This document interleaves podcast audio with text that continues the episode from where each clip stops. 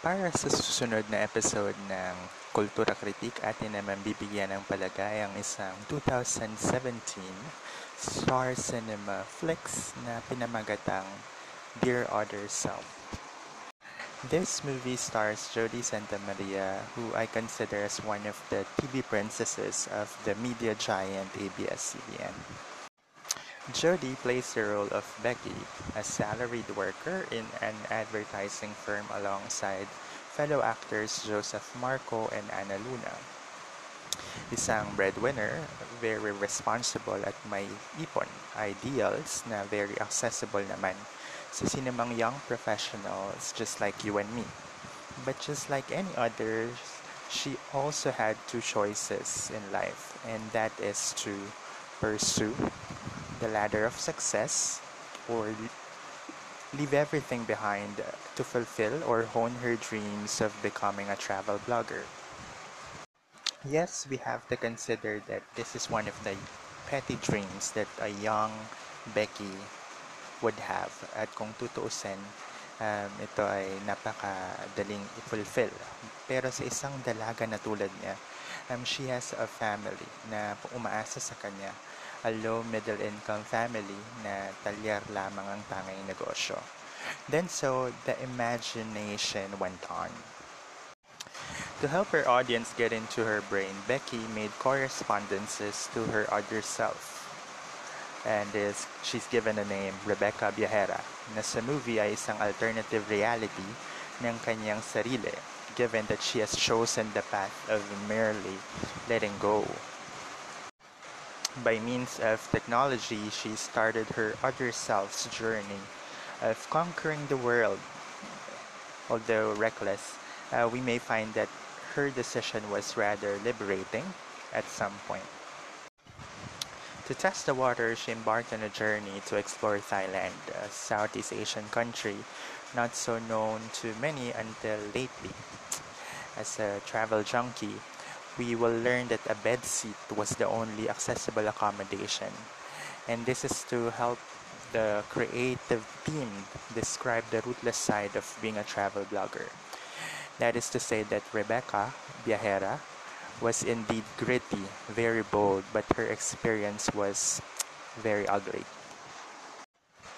And that although there was the internet to help her communicate to her family, she will then realize that the experience in itself will throw her at the darkest side of loneliness.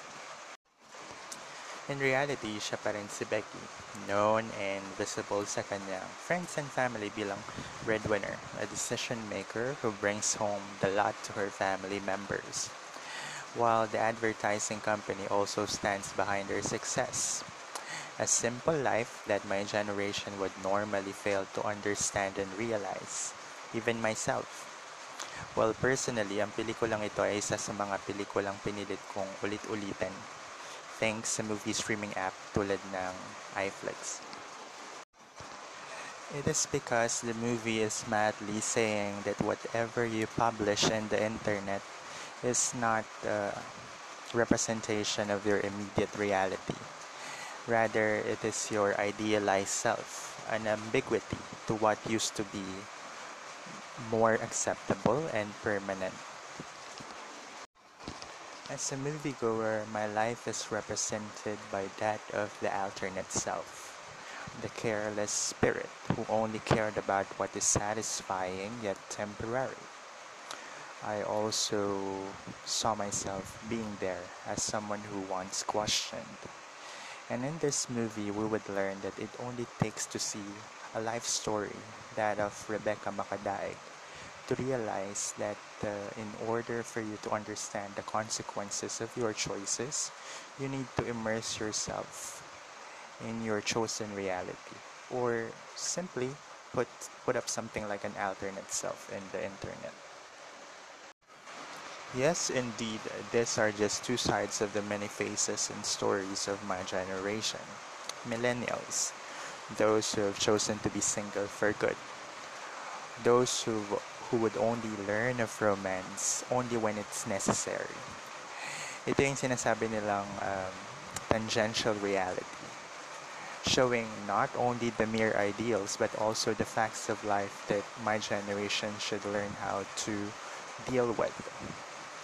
Kung naisip mong magbalik tanaw sa pelikulang ito, ang pelikulang Dear Other Self ay available sa movie streaming app na iFlix.